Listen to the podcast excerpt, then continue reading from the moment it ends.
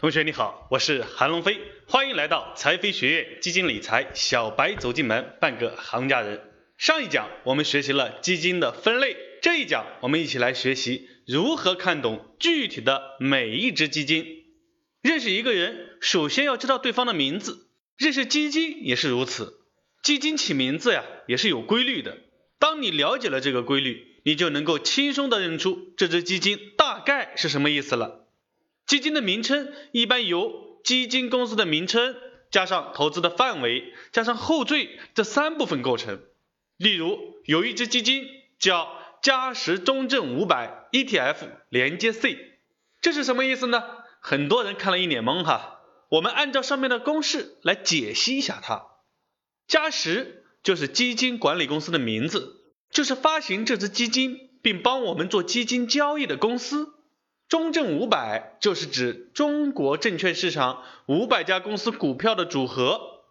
ETF 连接 C 都是属于后缀，其中啊 ETF 是 Exchange Traded Fund 首拼，翻译成中文呢就是交易所交易基金，交易所。就是国家的证券交易所了，基金经理最终都是在那里做交易的。连接就是相关联的意思，也就是说这只基金和 ETF 是有关系的。C 呢是指收费方式，我们在买入基金时是要收手续费的，比如这个后缀 C 就是指买入时免手续费，但收取一定的服务费。后缀中常见的字母除了 C 还有 A 和 B。A 表示买入费率，也叫买入费率的前端申购，也就是前端收费。意思是买入一只基金的时候呀，就要交买入手续费。B 表示买入费率后端申购，也就是后端收费。意思呢是买入一只基金的时候，暂时不收买入的手续费。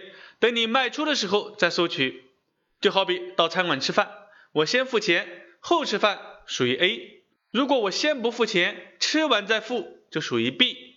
但有的餐馆吃饭不要钱，在你吃饭的过程中，人家跟你要个服务费，这就是 C。总之，你到人家餐馆吃饭都是要给钱的，你买基金也是一样。有的同学会问了。不管是一开始收，还是卖出收，还是收服务费，不都是要收的吗？搞那么麻烦干嘛呢？因为有很多不太懂基金的朋友，买卖基金的时候啊，不了解买卖费率，经常看到买入免手续费，就以为哎捡到了便宜。其实收费只是放到了后面，或以服务费的方式收取你的罢了，这是营销方式的不同。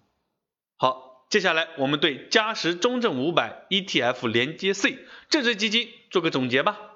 嘉实中证五百 ETF 连接 C 就是指由嘉实基金管理公司发行和管理的，把大家购买这只基金的钱投入到中国证券市场五百个公司的股票上。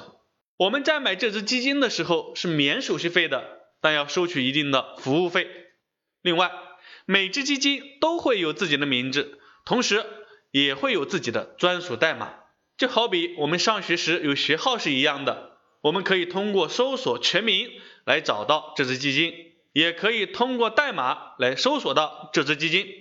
好了，基金名称的构成方式我们了解了，我们一起带着这个技能找几只基金来试试好不好用吧。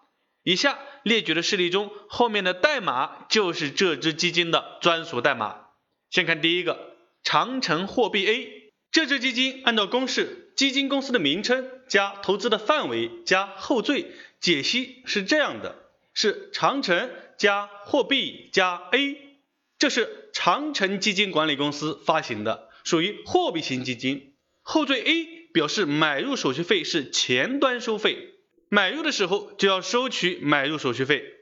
这只基金其实你很熟悉，它就是我们的余额宝。因为余额宝就是买入这只货币型基金来给我们赚取收益的。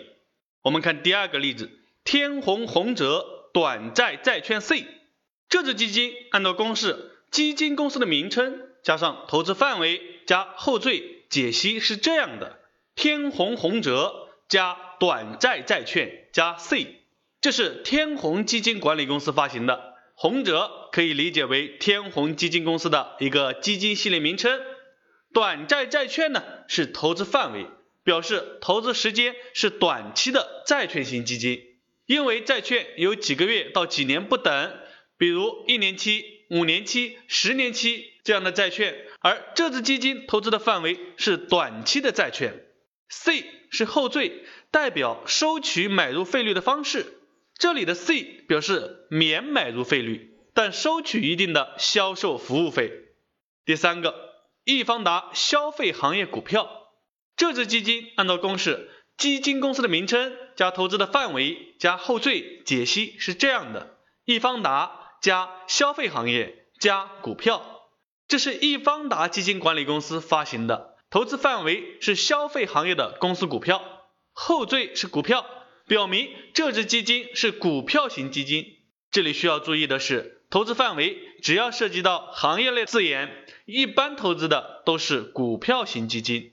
有时后缀可以没有，这支基金呢也可以写为易方达消费行业基金，后缀股票就省略了。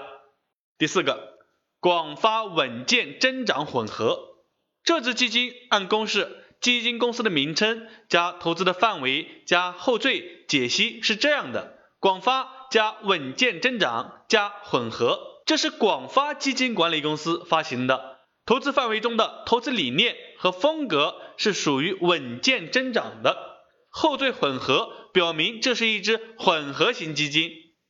第五个，嘉实中证五百 ETF 连接 C，这支基金是本讲开头讲的基金，按照公式，基金公司的名称加投资的范围加后缀解析是这样的：嘉实加中证五百加。ETF 连接 C，那这支基金是属于货币型基金、债券型基金、股票型基金的哪种呢？